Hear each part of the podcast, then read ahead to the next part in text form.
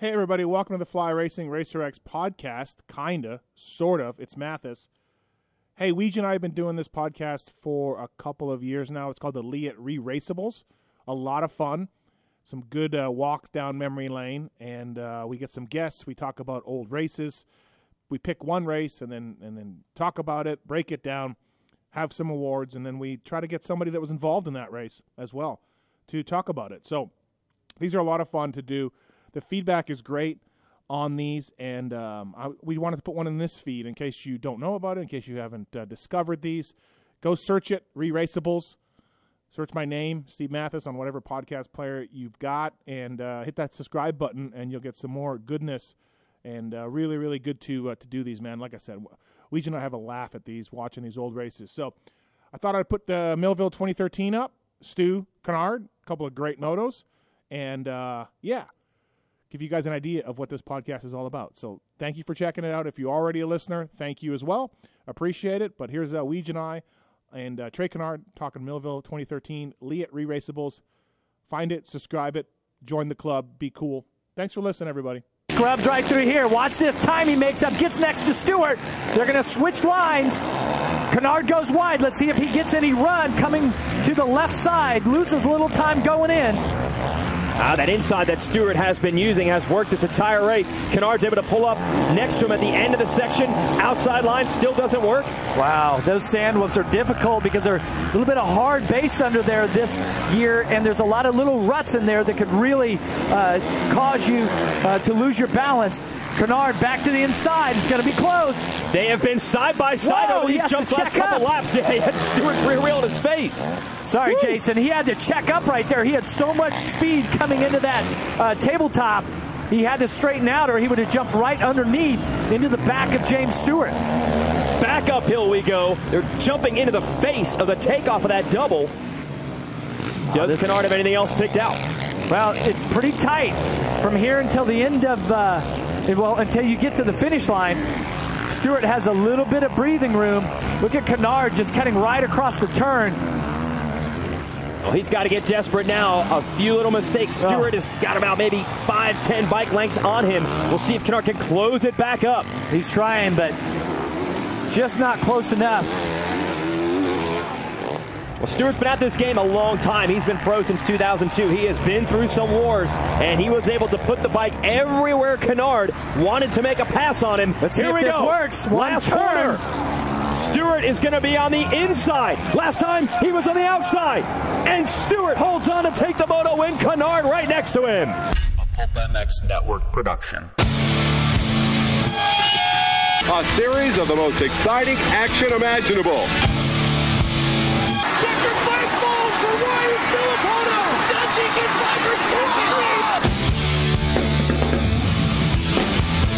Welcome to the Leatt Re-Raceables on PulpMX.com. Matthes and Weege revisit the instant classics from yesteryear, spotlighting those historic moto moments that simply never grow old.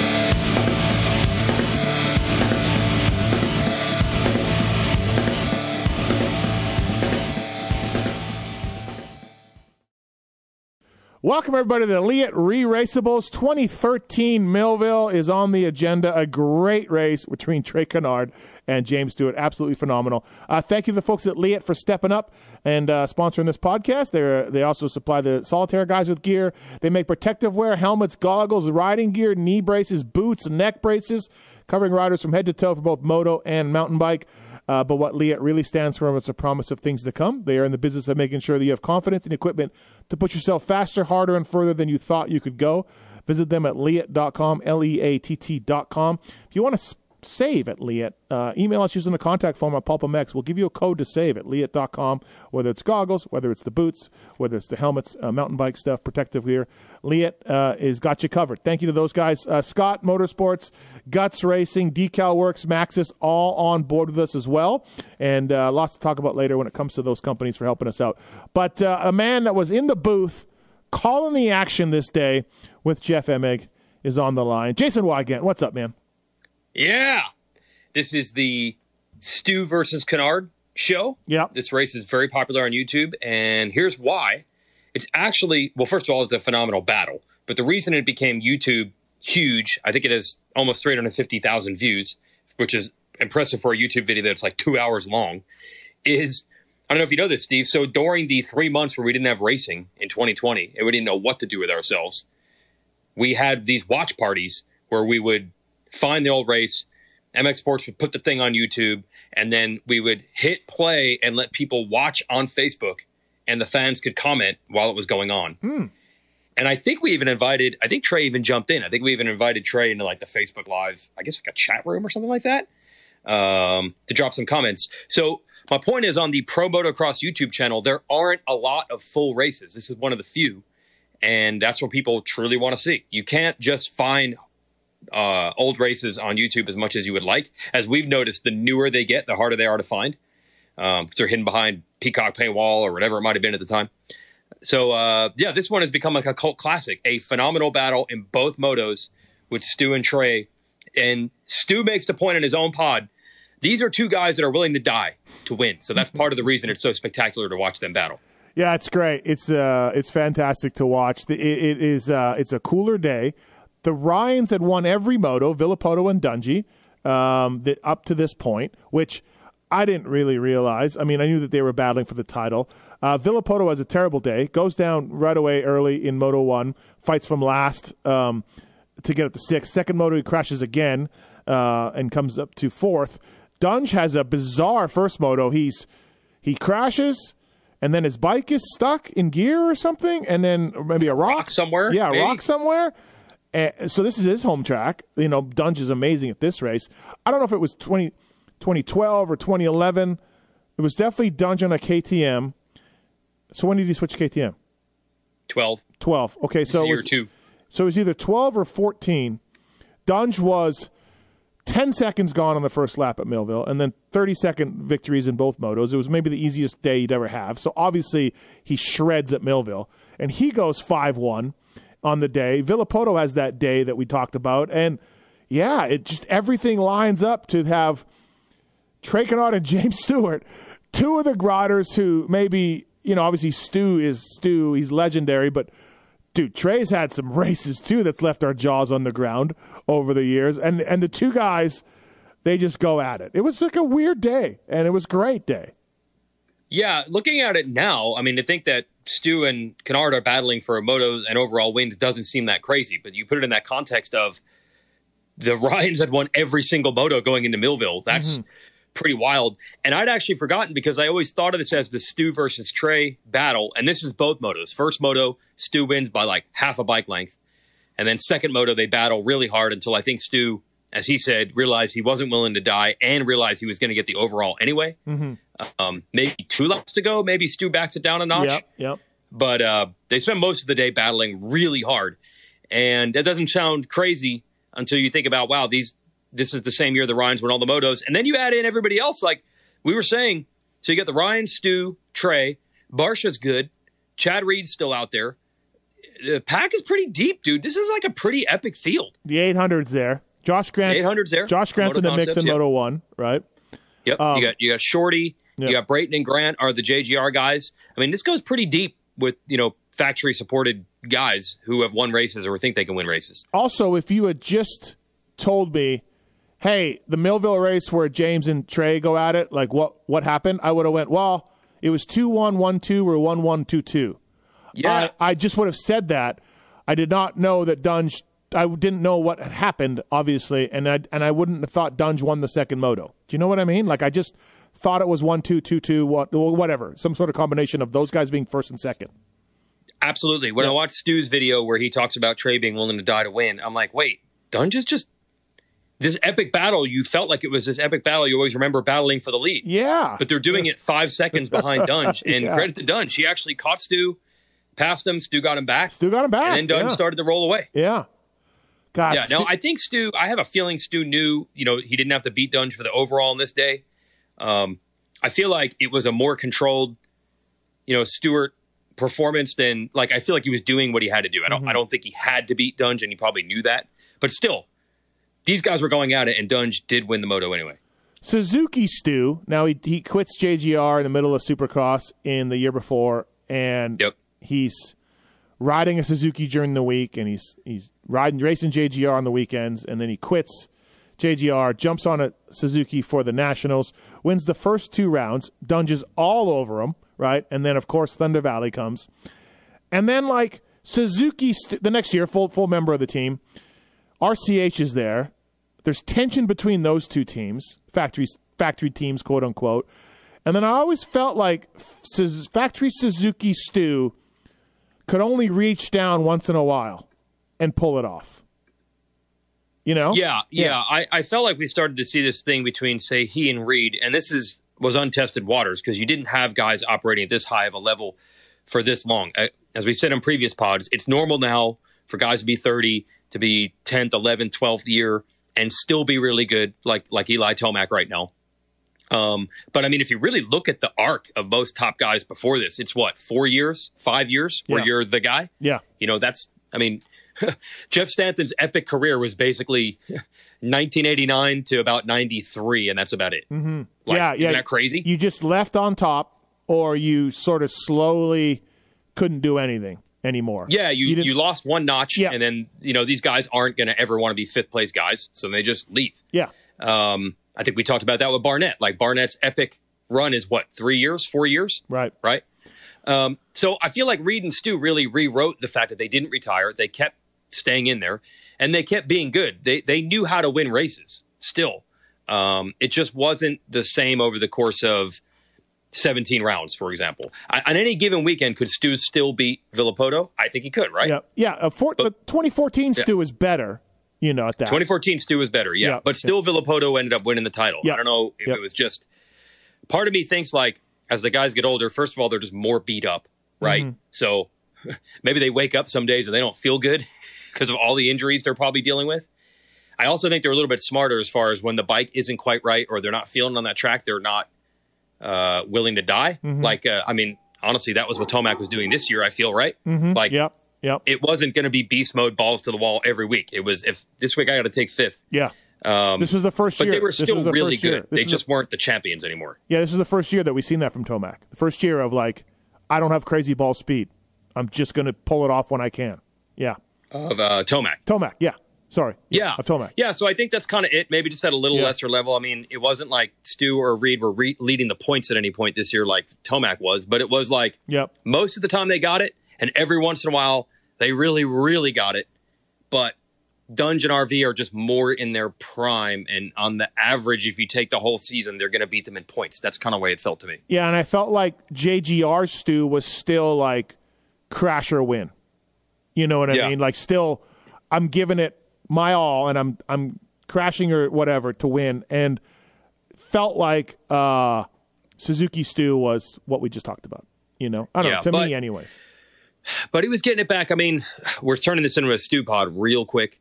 Um, let us not forget that his last real race, the last real Stu race before the drug suspension and then taking a year off and then not being the same, was 1 1 at High Point. Wow. So And technically not. adding to the legacy and the mystery of Stu. technically not. He was supposed to be stripped of that win. Oh, sorry. Yeah, they never did that, huh? really odd, right? No, like They didn't go back and be like, hey, that purse, you got to give it back. We direct deposited it to you. Give it back to the AMA. No, but not do that. That literally was the punishment, stripped of the win, and like no one acknowledges, no one cares. We just keep it as a win, and I'm fine. We with just that. keep it as a win, yeah. I'm fine with Yeah. that, but it's it is funny Yep. that way. Um, But we'll never know what. Yeah. I mean, maybe Stu goes on a run at the end of 2014. And Sure. Stu said 2015 he was turning into Cujo as you thought, but then he wasn't even allowed to race. Um, 2016 was a mess trying to make a comeback, and he had some stories for me about the, the where the team was at that point, which I don't think was very much. You know, we know Factory Suzuki was just becoming a shell of it, what it was. uh-huh. Um, so maybe there was more in it. I mean, I'm sure there were some wins in it. Maybe, maybe Oh. that title. We'll never know. Yeah, without without him serving the penalty, and and he deserved a penalty. He let things go. He didn't, you know, TUE all that. He wins more races, a hundred percent. Oh, yeah. just probably no more titles. Probably more just moments like we talked about. Uh, let's let's go into our next uh, uh, topic though. Is uh, Trey Canard, who's going to give us some time about this race, and Trey. Like I said earlier, like he had some moments that our jaws dropped. Also, he he can scrub better than Stu. I'll stand by that. Uh, he was ability to come back and ride it, uh, miss a bunch of races and come back and be an instant contender here and there. He he wins a bunch of races in the 450 class. We're not going to talk about KTM Trey. We're going to move on with from that. But like you know, he talks about a change he made to the clutch in this race, and then of course the next year he switches suspension components. Honda does, and he goes on a run. And Trey could do that. Trey was like he doesn't have the records of Stu or the wins, but he was in a sense Stu light. Oh, I see what you're saying. Yeah, exactly. In the on the right day. Yes. The the crazy ball speed to match anyone or beat anyone was there.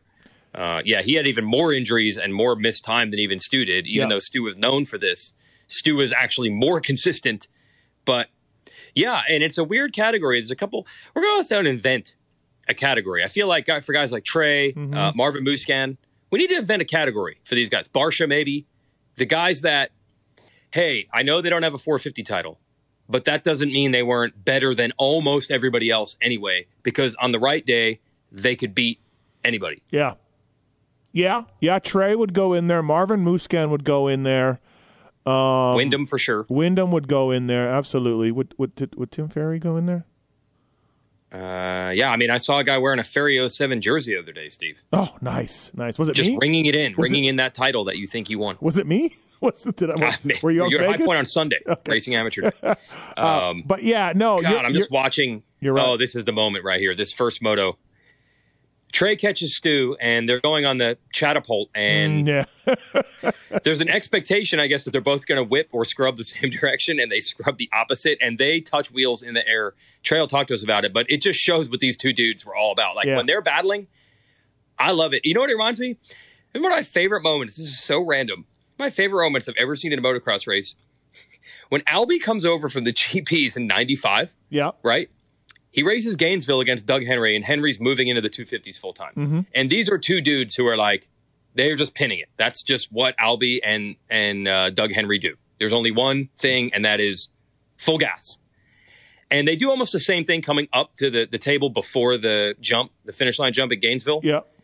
And I'm like, I love seeing battles with two guys who are just like, I'm going to go wide open. Are you going to go wide open? All right, cool, because I'm still going wide open. Like two guys who Yeah. do not care. And that is watching Stu and Trey battle here. Yeah. Yeah, it's absolutely a great race. Uh, Barcia's in the mix too for the first half of the first moto. Barcia's right there. Uh, he has he has a great race too, and Trey really comes on late. Um, and of course, the second moto, it's Trey and Stu for for most of it. Um, Trey is generally chasing. You know, he's generally chasing every time, and then he gets you know in second moto he gets by James, but James fights back at him. It, Trey's eating a lot of roost all day long from James. Like he had to see the seven in both motos all day long uh, for the most part. So it was a pretty good battle for sure. Do we want to talk about roost being someone's weakness or not? Do we want to go there? Or? This is, set Twitter afire. Poor Zach. Oh, Eli Tomac's alive. Been lurking on Twitter for three and a half years. It's just waiting, waiting for the moment when someone said that his, his wins were whole shot wins. I, I don't even know what his point was. I, I kind of I reread it and read it again and read it again and was like, I don't think he's really getting this. But No, no, I get his point. I, I feel like Zach said one of the weapons I could use against Eli was roosting him. And I think Eli's Yeah, saying, like, but that's bro, I was known for getting horrible starts and winning races. Clearly, I can deal with roost. yeah. But in you know, I feel like Zach said in this moto, I felt like I could roost him. You know, in this w- w- the only way I could beat this guy in the moto that I he was all over me was roosting him. Yeah. Uh, Not maybe they like- could be both right in Yeah, yeah, they- I mean, no, sure, yeah, no. Eli can definitely deal with some roost, bro. Yes, yes, but w- I mean that this is a given. Like we know this, right? Yes. I mean, Zach we've seen you go from fifth to first in the last 10 minutes Right. a hundred times. Zach knows this. We all know this. No one is. No one is. This. Oh, anyways, okay. it's Um, enjoyable. I uh, think we need to t- talk to talk to Trey here. Uh, all right, let, let's uh, let's talk about Maxxis tires. Get ready Mm-hmm. to tread victoriously with the new Maxxis Moto tires. Experience the full shred potential of the two treads. Uh, is A Ray having a? Is he treading victoriously right now with the Maxxis? Honestly, I feel like for A Ray, yes. I'm going to say yes. Okay, all right. Uh, what is the floor here? I don't know what the floor is. I mean, he's still going to the races. He almost got points here and there. I'm going to say that's a win for. That's A-Ray. the floor. Okay, all right. Yeah, I don't know where the floor is. Okay. Yeah, when I saw him get 21st in a moto, I'm like, ah, good for A Ray. Yeah, but that was that was one. The other motos have gone horribly. That's A Ray, bro. Okay. Uh, grip stability and predictability. Predictability, that's A-Ray. That surpasses Oh, yeah. all others. Available now at your local Maxxis dealer or online at shop.maxxis.com. Uh, please check out those guys. Scott Goggles as well. Our buddy Johnny knows. We're going to get him on one of these at some point. Scott Sports has been providing the best in goggle technology in all motorsports disciplines for over 50 years. Scott's the global leader in innovation, technology, and design. Scott has always been proud to support racing. Jason Anderson, Pro Circuit, Caleb Russell, Chad Weenan, Walker Fowler, uh, many of which uh, uh, have won on Scott goggles, and they're proud to support this podcast as well. Guess what goggles Trey Canard was wearing this day? Uh, Scott goggles. Prep, Oh, yeah. by, prep by our guy Johnny knows. So thank you to Scott, Maxxis Guts Racing, Decal Works as well, and the Leatt Re-Raceables. And you're right, Weege. Let's uh, let's get to Trey Canard, shall we? All right, we've been talking about this great race on the Leatt Re-Raceables, 2013 Millville, and why we just can't uh, uh, talk about this without having the man uh, that was one, the cause of this day of being so great racing. Uh, Factory Honda's Trey Canard. What's up, Trey? How are you, man? I'm good. Thanks for having me, man. This is awesome. This is a great race. I, I went back and watched it. I mean, I knew it was great. Like, you know, you know it's a classic and you know all that. And then you sit down, you watch both 450 motos, and you're just like we were talking earlier, we're just, just holy shit, this is a great race. Yeah, it was it was uh it was kind of a wild day too. Like a lot of things mixing up, and um, yeah, it was it was. It, I think probably one of my most memorable races because it was like a one of those races where I remember coming off the track, even though, especially the first moto, even though I didn't win, I like I had a great time. Like it was it was fun. You know, I'm like, wow, that was really cool. yeah. You you uh you did think you won the overall, right? Yeah, I'm a little embarrassed about that.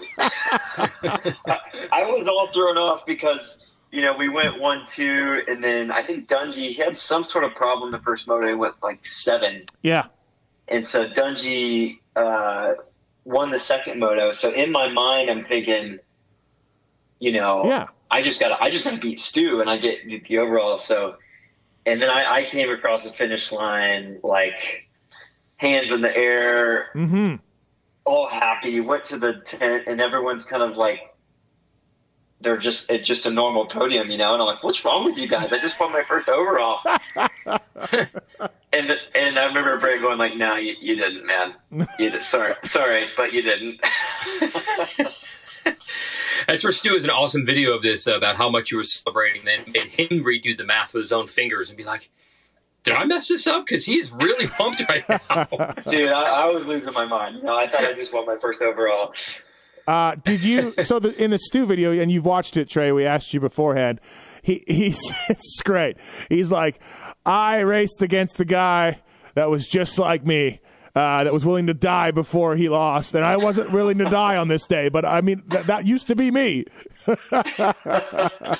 Yeah, my uh, my little brother, he's like a, a you know he followed everything, and I I watch some stuff, but I, I'm not like super involved in all the podcasts and things. And he he like sent me that. I watched it, and I thought it was hilarious because I, I, don't I don't know that I was totally willing to die, but I, I totally you know I definitely in my career rode with my heart more than I did with my head, and uh, that was the day. I just it was one of those days where I woke up and it just felt easy to me, and uh, those are hard to come by, you Right. know. So I was like, I was trying to capitalize on that. Weege, we were Trey and I were talking at Hangtown about this race, and I mixed it up with the other race where Trey was out for a while and he came back and just had great speed and ended up on the podium.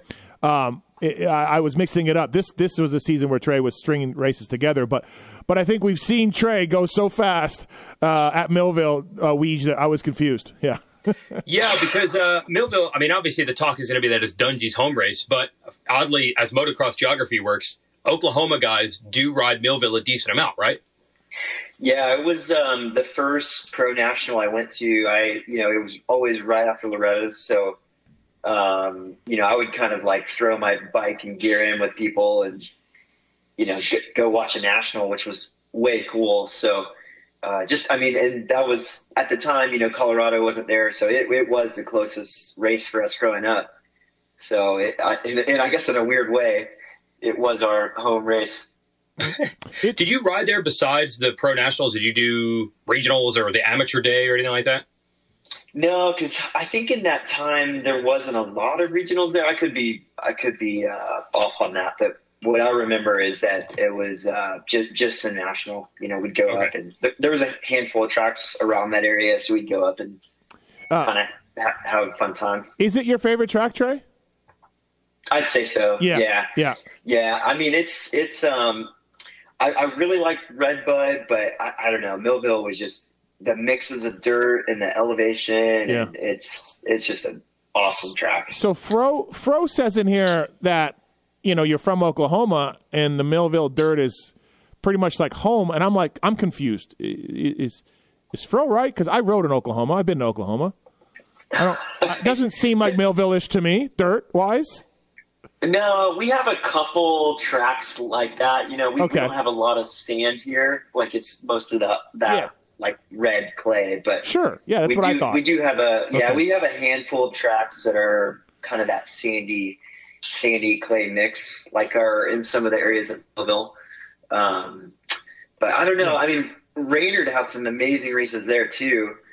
Um, He did, So I don't know yeah. if there's there's I don't know if there's like some similarities to the to the dirt or what, but for whatever reason, like I, I always gelled there like yeah, really well. yeah, you're right about Reynard. One of the best rides I've ever seen. Um, '94. It was so hot and so humid, and Robbie's like ninth in the points. He's having a decent year, like whatever, and he just goes one-one. He's never touched. He's gone on a KX 125, and you're just like, where, where's that guy been all year long? Like he was just, a, it was so hot and humid, right? And uh, it was just an amazing ride by Robbie, and uh, yeah, one of those days that he that, that he's had a few of, right?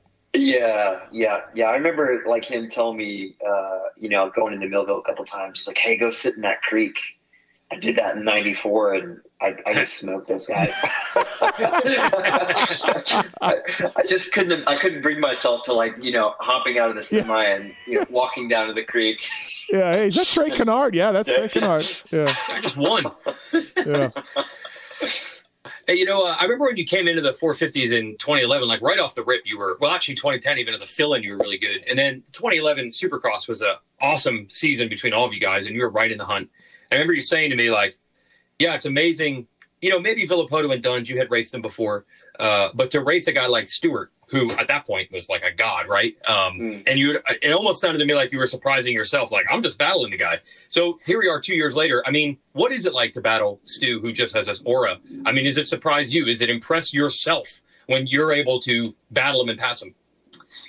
Yeah, I mean, it was. Um, I, I think like I, I had raced enough of those guys, like Chad and and um, you know even RV um, and James, like leading up to this point, to where they they started to be competitors, but. Um, it still it still was weird, you know. like you, you come off a track and it's it's James Stewart, you know, like the the ten year old my my ten year old self was going like, dude, that's crazy. you know, it's like that's Stu. Like he invented the scrub, you know. Um, so it, it was pretty surreal, like especially looking back at it. Like, you know, I remember watching the Great Outdoors uh, VHS when I was a kid, and um, you know, it was this part where like Big James is doing all these weird hand signals on the side of the track. Yeah. And, and I remember at one point in the race seeing Big James like flapping his arms like a like a bird or something, and I'm I'm just like in that moment, in that mode, I'm going like, oh, weird. That's like what they were talking about the Great Outdoors in 2002.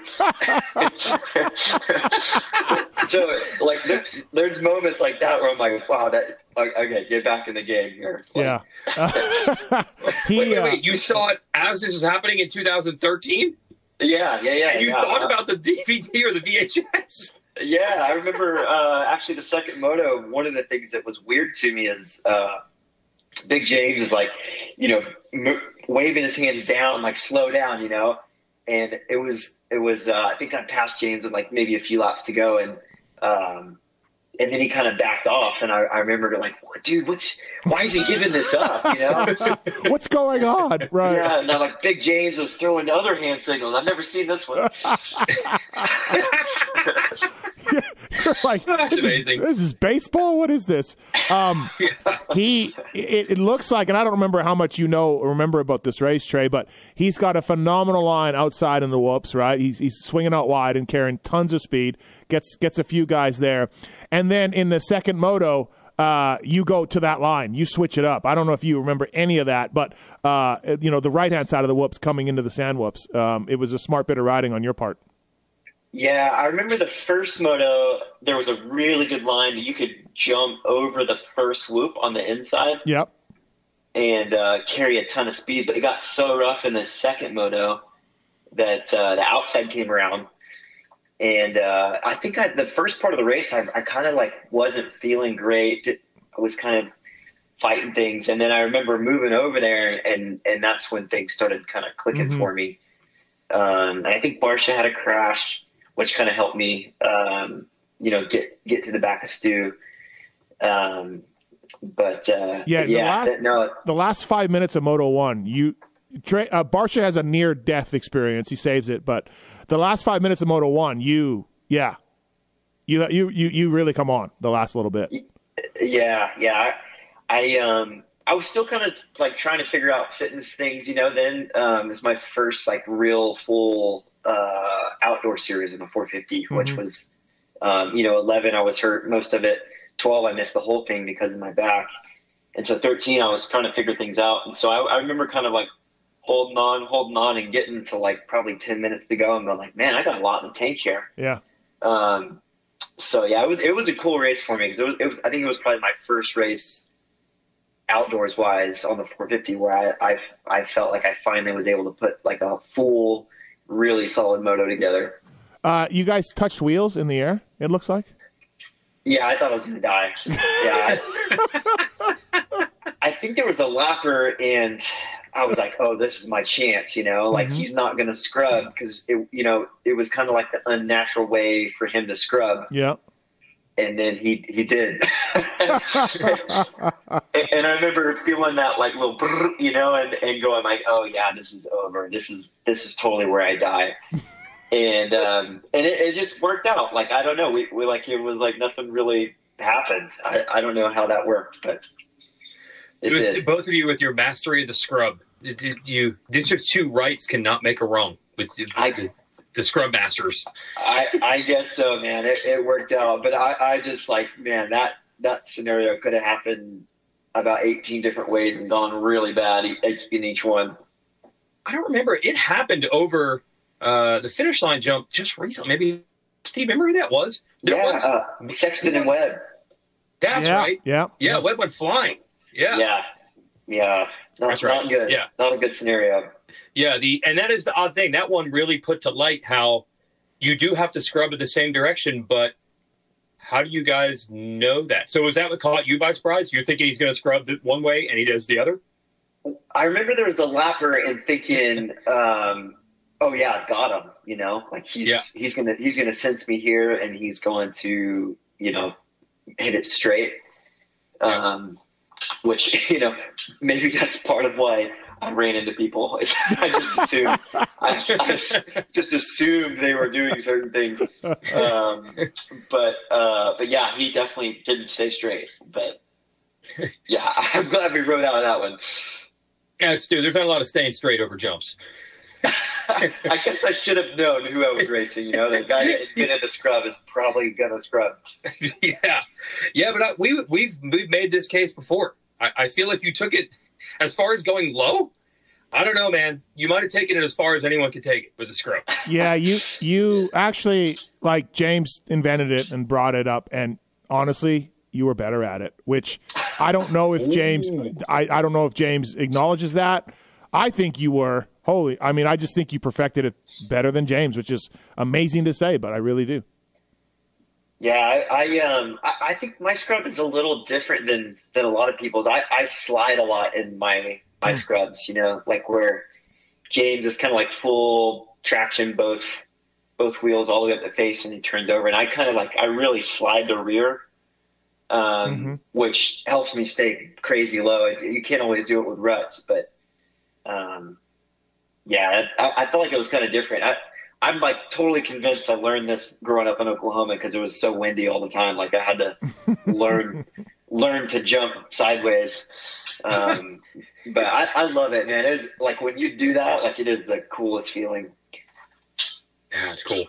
Um, what happens to you in the rest of the season after this? Um, did you miss? You got hurt at Unadilla or something? No, I, I, I um, obviously came off of uh, Millville with like a head of steam. You know, I was Yeah. like fully pumped, and I think I qualified pretty decent at Unadilla and had a, a good moto going, and I had a crank bearing go out. Oh. Um, and so I it didn't actually let go, but it was making so much noise that I was like, you know, thinking about this going over the sky shot and just the thing Yeah. grenading. So I pulled off Moto One.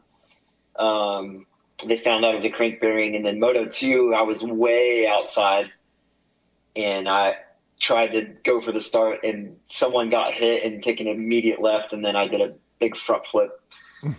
um, they had to change out my wheel. I, I still went out there and rode, but I, I don't even think I made it to, to points. Um, but I remember thinking like, I just need to go out here and learn this track because it was a really hard track, and um, and it's going to pay off. And the next year, that was actually where I got my first moto win. So, um, and then I think Utah, I did I did pretty good. I was I got I was on the podium there, and then Elsinore, I think I got fourth the first moto. I thought I was for sure going to get third, but Josh Grant came out swinging. And then the second moto at Elsinore, I think I stalled it the first lap, and it was like 4,000 degrees. So it was the last race of the season. I wasn't going to get third, so I just kind of cruised it out. I think I even thought about pulling off a couple times because I was like, it is so hot. There, there's really no point for me to be out here at this point. Hey, you mentioned uh, you mentioned you made some big bike changes coming into this Millville race. Yeah, um, I, I had kind of had a theory about you know our, our hydraulic clutch system at that time. You know, I, I felt like I, ride with my finger on the clutch all the time, and, and some of the, the data was showing that I was like pulling in the clutch, and I'm like, I swear I am not pulling in the clutch coming in turns, but but the bike would not want to settle. Like there was, it was just freewheeling. Um, and then we were struggling with starts really bad. And at that time, the, the system wasn't really that good. You know, our bike didn't come, uh, you know, to the showrooms with a hydraulic clutch. It was Yeah. something we added added to the bikes, and so um, I didn't think the system was that good. And then you know, we went to it to the cable, and immediately that race, Bar- Barsh and I got good starts. And uh, I, I felt like it helped my starts, but I feel like I rode the thing way better. Um, so yeah, it, it was a big, big, big change for me, and I think it kind of made its way kind of through the rest of the team too, because Barsh ended up on the cable, and then also I think you know Tomac was a big, big believer in the cable clutch too. So I think maybe still is. So, um, so yeah, it was it was a big change, but I was happy that, that they actually did it because I felt like it really helped. One of the things about Millville, and we love it, it's a great track. I'm having a ride day later on this year there uh, in the fall. Is it is a great track, but it is tough to pass. And holy shit, Trey, you are all over the place trying to stay out of his roost and trying to make a pass. Like you're taking some lines that, that, that I mean, you're going wide and in and out and in and like I think that's part of what makes it such a great race is you are trying everything to get by James. Yeah, I, I knew I had the momentum, especially late in that first moto. Um, you know, I, you could kind of see when a rider is maybe searching or you're pulling up on them in places that you know you feel like okay, I've got the speed here, and I really felt like I had the advantage. So I was really trying to make it happen, and I, I think one of the things that was cool about that race is they didn't rip it ultra deep. I remember that morning it being like being kind of bummed because I didn't think it was going to get that rough, and I, you know, there wasn't a ton of ruts, but I think it lended for like really exciting racing because, um, you know, one thing I, I'm like not always happy about, and probably it's probably an unpopular opinion, but when it's ripped so deep, it's just like a slot car, and you and you just get stuck in this line, and basically you try not to make a mistake and be the guy that when the rut ends, you're at the front.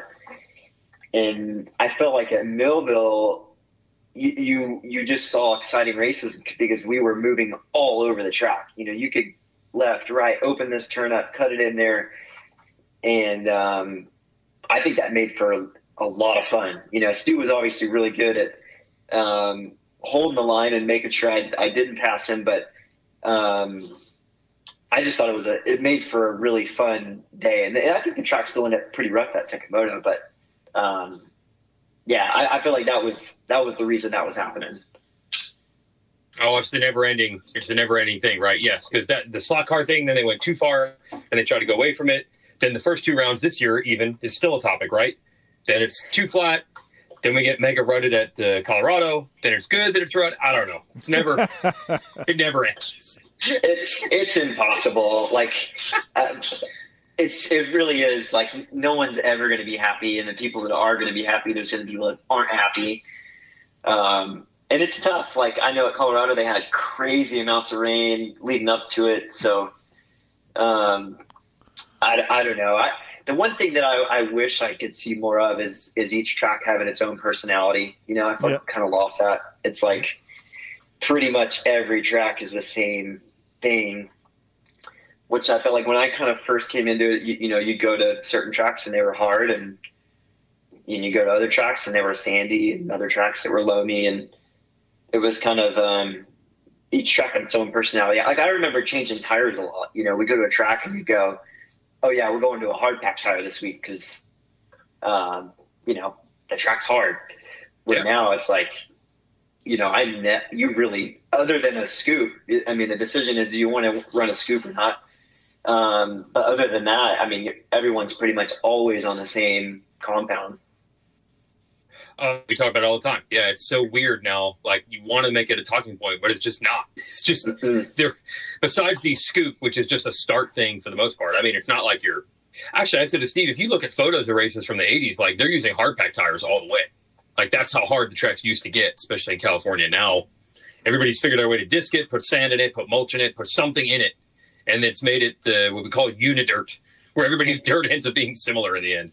Yeah, yeah. I, I remember like it, that was part of like what made you a great racer in the start of my career was um, being able to kind of stay ahead of that. You know. Yep.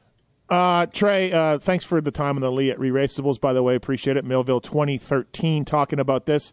Um, couple things from me. You, you've had a lot of great races. Um, there's some really memorable ones. You're, you're charged to the title in the 250 class. Uh, your win in Oakland uh, coming back. Um, but the, is this this is this the one people talk about mostly? We're like, hey man, I was there that day, or or what was it like? Is this the one? Yeah, Yeah. I mean, it, I can like people come up to me and uh, and they'll be like, "Man, there's this race," and and if they say YouTube, I know exactly what they're going to talk about Yeah. because it's I, it's got like a ton of views on YouTube and Yep. um, and I, I just I don't know it. I think it was just a fun race as a as a fan, you know, to, Yeah. to see. Yeah, It's just a lot of a lot of excitement, you know. There's four of you Uh, like on the same straightaway, you know, at one Yeah. point, you know? Yeah. Yeah, yeah, yeah. So that, I mean, there's two things that get sent to me on Instagram, and it's it's this race and then the the very first goon riding video. It's like pretty much pretty much count on getting tagged in one of those two things, like at least a few times a year. And then uh, also for me, what was your relationship like with Stu? Like what did you were you ever friendly with him? Did, did how how was it? Yeah, it was. I, I would say it was. You know, I was pretty friendly with everybody. Yep. You know, I, I never really have you know anyone that you know I didn't didn't like. You know, I think Barsh and I being teammates, we kind of had a little bit of a rough patch, but um, it was a different time too. Like no one really talked to anybody. I I, I remember it was kind of like I, I see like now people riding together and hanging out and playing golf and then it was kind of like people had their posses and they kind of like it, I don't know. It was, it was like, oh yeah, he's a part of that crew, and Yeah. and I, I don't know. It was it was just very different, a very different time. But um, James was always like so nice to me. I, I, just I appreciated that. Like he always treated me with a lot of respect, and um, he always said, you know, when it, when I hear him talk about me, he always said like super nice things. Um, so I, I, I totally respected Stu, and um, you know he was I, I think kind of isolated a little bit, which I I totally understand too. Like being on the line with that guy, hearing some of the things that people would say to him, like I, I get it. I get why he would be isolated. Um, so, but I, I, I, I'd say respect is probably the, the best word I could say. Um, you uh, now are a test rider for Honda. Uh, you mentioned the, the, clutch here. The next year, we'll probably have another show where we talk about Unadilla when you change suspension, and then all of a sudden it started going nuts and just winning nonstop. Did you consider, even at this point in your career, and this is, I hate to tell you, 10 years ago now, uh, did you consider yourself good, or did you like testing? Did you like working the motorcycle? Because usually it's a work in progress for younger riders. Did you always think that was something you had a knack for, or is this something you discovered later in life? It's definitely a later discovery. Yeah. I, I, um, I could kind of tell you what I didn't like about something, but I couldn't really help you with direction at that point. Um, I think, I think the 2014 year is really where I probably started to enjoy it. Mm-hmm. I kind of, kind of love hate it, but 2014 was where I started to be like, okay, I just need to be honest about what I feel and then trust the people around me to make the decisions. And um, I remember that year kind of being the year that I really started to kind of find the ways to talk, try to discover the ways to feel. And um, so, yeah, it wasn't until 2014 I really felt like I, I really started to develop that skill set. And that brings me to now. So, like, look, I mean, you you rode this roller coaster. Uh, when I talked to you at Salt Lake when Sexton won the title, I mean, not just you as behind the scenes guy, but at one point you were the rider trying to win these titles, coming close, being in contention, winning races. Um, and now the roller coaster, man.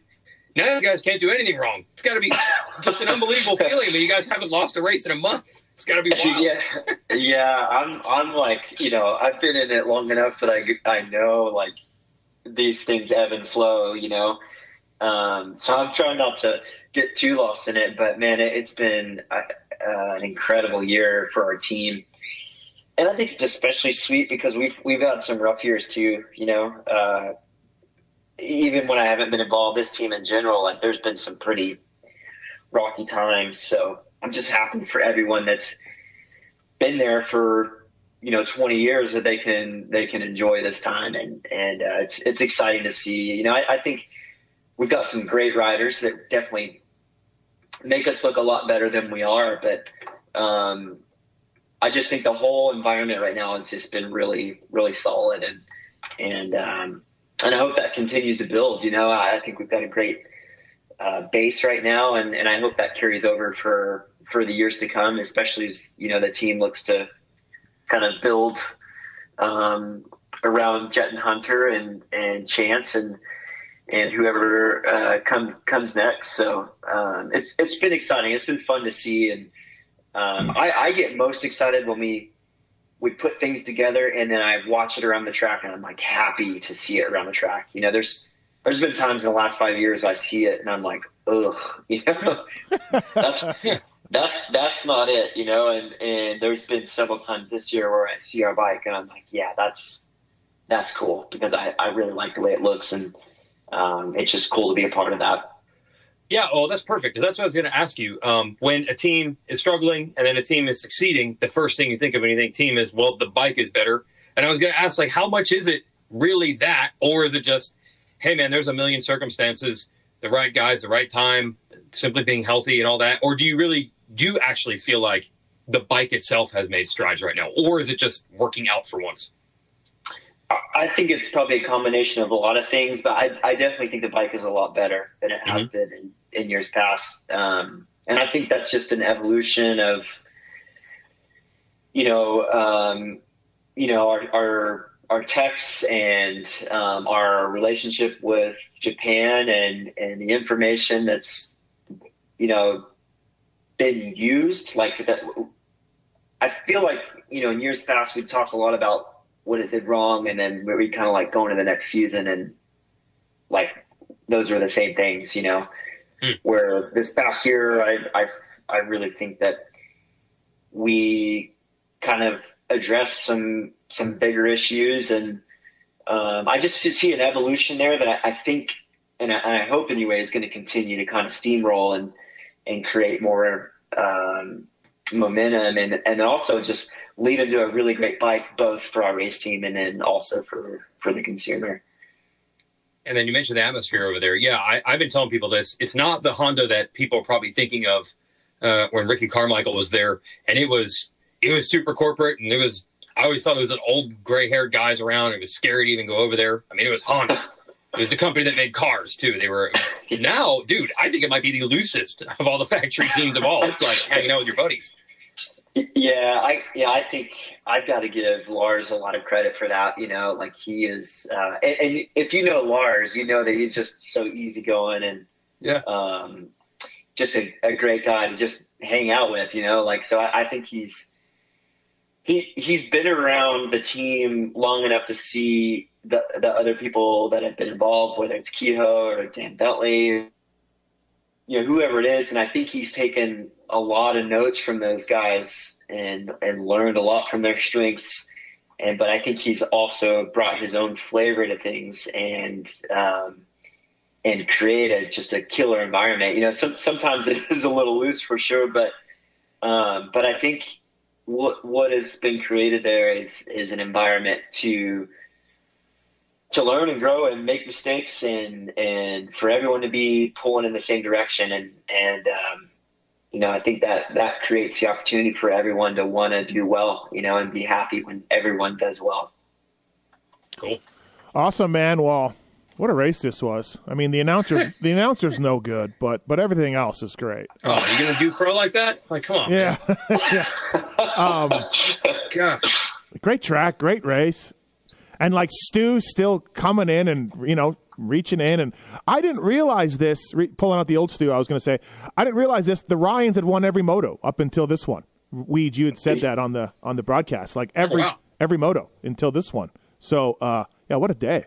A yeah. I, I remember Stu kind of struggling in the beginning of the yeah. series, and you know I was kind of still you know on the way back from my my back injury and trying to build momentum, and um, so yeah, it, it man, I can't say enough about the, the that day that that was for me. It was it was really special, and I'm just happy to be able to talk about it 10 mm-hmm. years later. Weirdly enough, yeah. Yeah, no, it's it's it's an awesome one. We're we encourage everybody watching this to uh, to go search out YouTube and watch it, and then also watch Stu's uh, take on it as well. We're going to drop that into the end of this pod to have people hear Stu's take on that day too. It's pretty, pretty good. So, uh, awesome. yeah.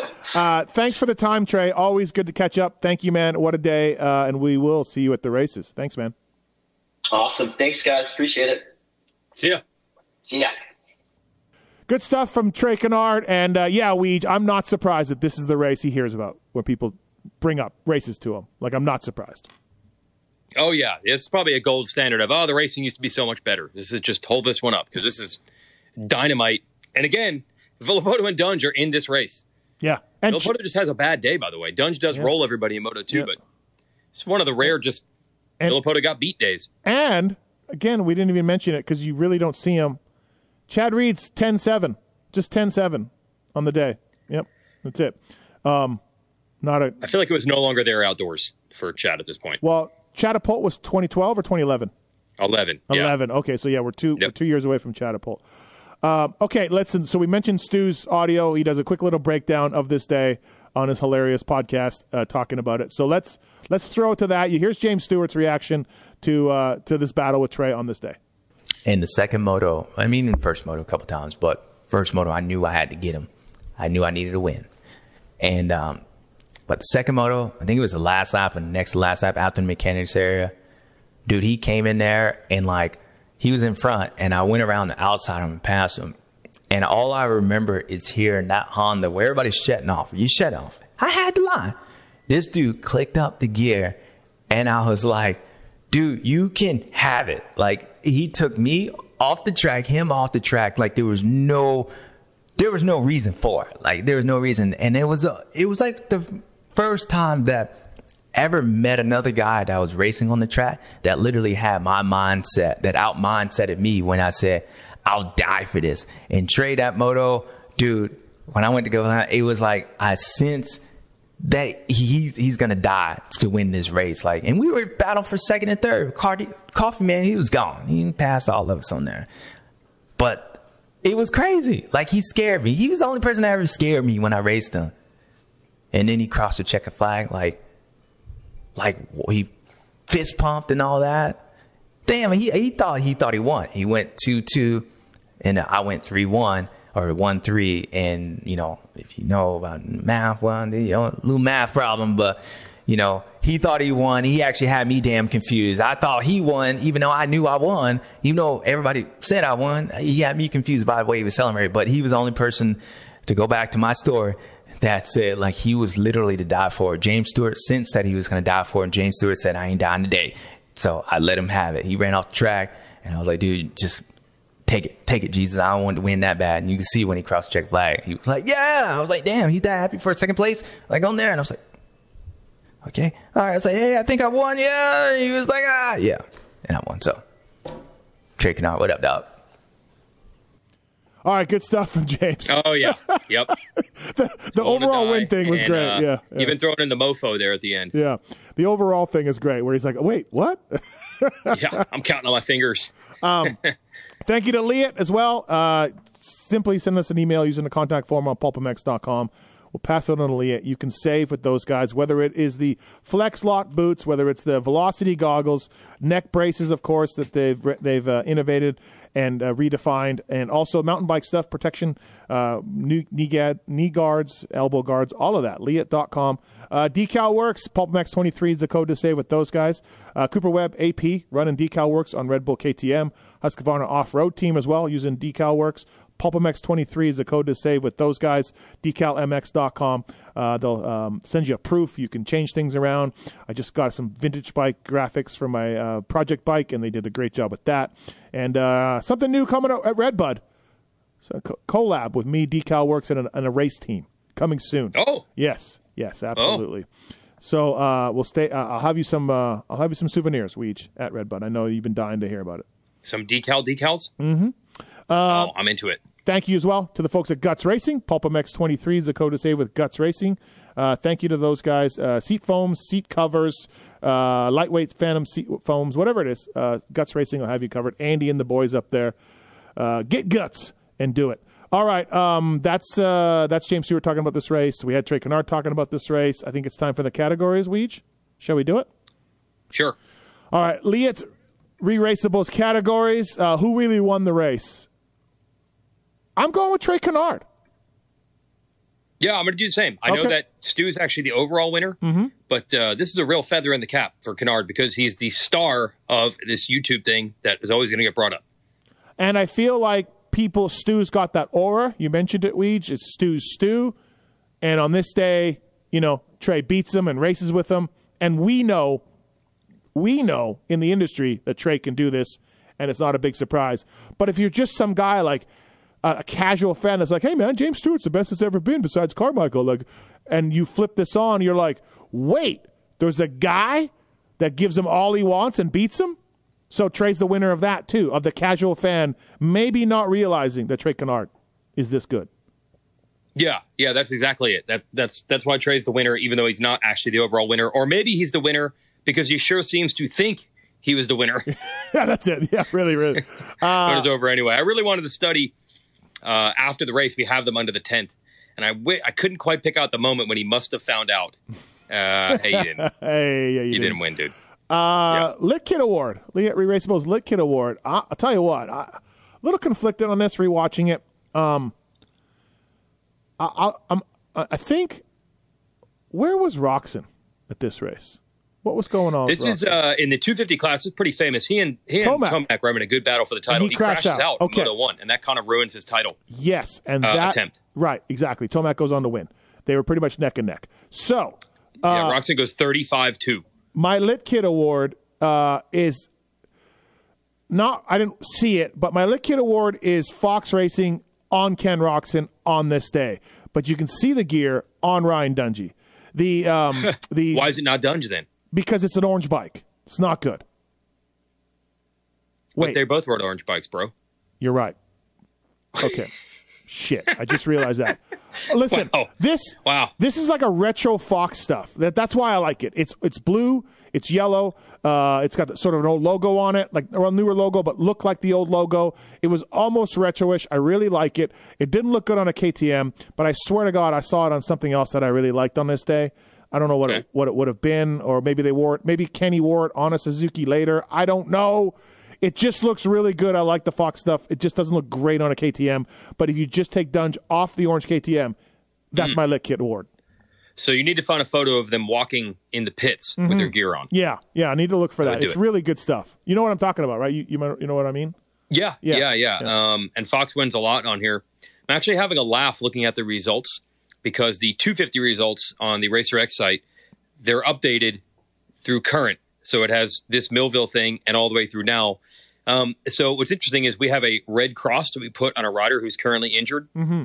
and the uh, top four overall of the 250 class that day are all considered currently injured right now, which is Eli Tomac, Marvin Musquin, Jason Anderson, Jeremy Martin. So the Oh. top four overall. Okay. If you look at the results right now of this race, all have red cross flags. They're all injured. So somebody's going to look at this and be like, wow, the top four are all hurt. And they still did good. No, they're hurt in 2023. Yep. They were not. Uh, as far as Lit Kit, um, this doesn't get in here much, but I feel like uh, Seven doesn't get nearly the credit it deserves. I think it was so far ahead of its time that I don't know if people were realizing what we were seeing as we were seeing it. But I want you, anyone, to go back and look at gear in, say, 2011 or 12, like before. This is, I believe, the very first year of Seven. I think James is still answer in 12. Um, look at gear in 2012. Look at gear now what stands out? The jerseys are so baggy back then, and they are so tight now. Seven really was the pioneer of that, the athletic cut or yeah. the stretch fabric. So I feel like it doesn't get the credit uh, it deserves. So this is our chance.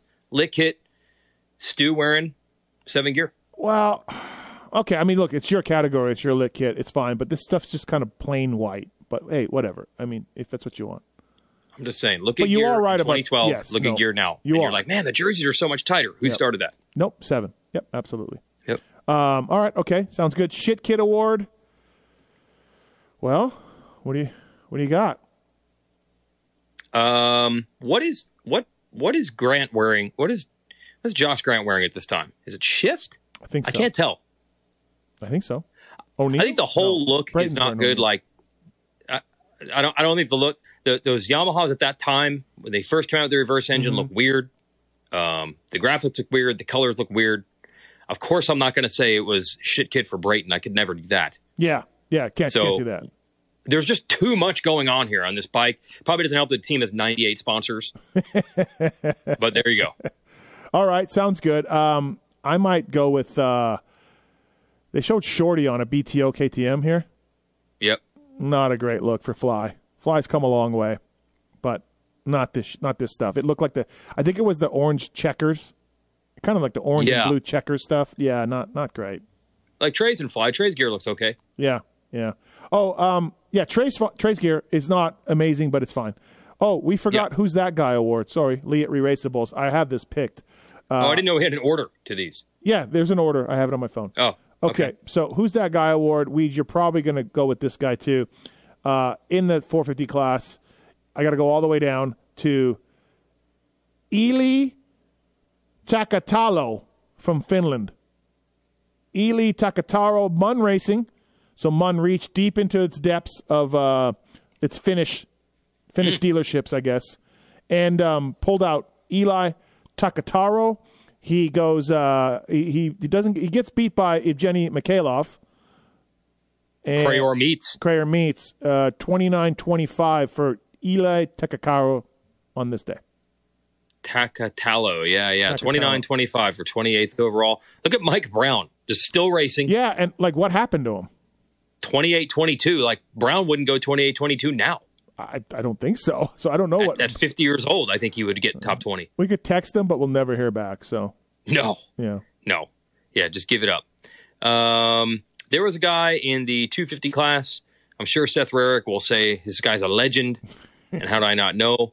Um, Minnesota's own Clarion Chapewski goes 33-27 for 32nd overall. Hmm. Good job, Clarion. Yep. All right. Uh, where's JT? He's uh, he's running his VIP program for BTO Sports uh, Butler Brothers team at this point. He's at this race. Doing Yep, all that. first year retired. Yep. Um, all right, that's where's JT. The Jacob Marsack Award for the rider who does the best that you would have never thought of. Weege, you got somebody? I do, but uh, you got Well, yeah, give me yours. These are tough to do. It's only 10 years ago, and I feel like I look at these results and I'm like, well, this is what I expected, but it's these races are recent enough where maybe nothing seems shocking because you actually saw it and remember it. But what do you got? I got Zach Freeberg with a twelfth Yeah, in the second moto. Like he got 19th in the first moto. Zach was a Florida kid, buddy of AC, fast Mm-hmm. amateur, uh, good rider, number 71, uh, and all of that. But I, if you told me he got 19th in motos, okay, sure, he gets points. He's Zach Freeberg gets points. He's a points guy. But if you told me he would have got 12th in Moto 2, right behind our buddy Phil Nicoletti, uh, I might have said no way. Zach Freeberg 12th in a 450 moto, no way. But he does. yeah, I'll give you that because everyone that's around him, I, I thought, yeah, like he beats Jake Canada, who had some good runs, Phil Brayton, Michael Byrne, Matt Goerke. He actually beats those guys overall. Mm-hmm. yeah, I don't know if I had Zach Freeberg uh, doing that.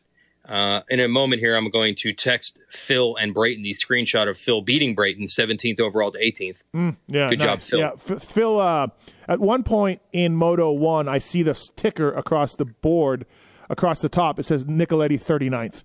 So No. he comes from 39th to 32nd. Um, good job, Phil. Gets seven spots somewhere along the line. Uh, do you have anything to say about your Justin Brayton guy going 18th overall at his favorite track? Well, we had a good start in Moto 2, and We I think we would have been right there Yeah. with Dunge, Trey, and Stu, but he goes down and then he gets lapped. So if he doesn't go down on lap two, I have a feeling that he's going to give Stu and Trey all they can have. Okay, that, that that's you have a feeling. Yep. Yeah. I mean, when you talk, you want to talk hanging it out outdoors and just being crazy balls outdoors. I Mhm. think of three guys Yep. Stu, Canard, and Justin Brayton. of course. You know, Yeah. he- he's always said Millville's his favorite track. Okay. You know, uh, and this is all he's got to show on his favorite track. But uh, you know, hey, like you said, he had some ins- he had some incidents. Yeah, I'm not looking at any of these results when you want the Jacob Marsack award. Um, none of these are, are shocking. Um, Adam Cianciarulo goes 9 12. This is what, a couple of weeks into his delayed pro debut? Yeah, because he doesn't get started. It's salmonella. It doesn't Yeah. start at round one. Starts at Buds, Starts right? at Buds. Yeah. Uh, 9 12, battling his old buddy Zacho. Yeah, I don't know. None of these results look, I look at them and say, what? Except probably that Freeberg one. so Freeberg, yeah, I'll yeah. just go with you with that. Okay. All right. Sounds I good. want to give a shout out. Great second moto battle between the Dakotas, Kessler and Tedder. 21 and 22, Tedder beating Kessler. Great battle of the Dakotas. Yeah. Yeah. You don't think you don't hear much about that. No, the, No. the Dakota versus Dakota classic battles. Uh, Tucker Hibbert goes 30 30. It might have been this year. It was around Millville time where Mitch Payton first found out that Tucker Hibbert was not Canadian. He he. Oh, it was just assumption if He- you ride a, snow, a sled. Yep, yep. He asked me why Tucker Hibbert was not on the Canadian Des Nations team, and I thought he was kidding. And I'm like, what? I thought he was kidding, and it turns out he was not. Wow. And it's something we still joke about to this day. Yeah, Oh, that's great. yeah, yeah. He thought Tucker Hibbert was coming. Do you think if he was on the donations team and they went over there and the FIM said, wait, what's up with this? And you just said he races snowmobiles, they'd be like, oh, okay, well, yeah, yeah, okay, yeah, awesome, no problem. I mean, he probably, I mean, that kind of does do it, I think. Uh, um, yep. All right. Well, what a day! What a great race. Uh, you and Fro in the booth. By the way, I want to point out Hmm? you missed the 15 minute Geico read in Moto One. Oh, and you don't get to it until there's nine minutes to go. And then, Is like the a professional, that on the screen when I say it.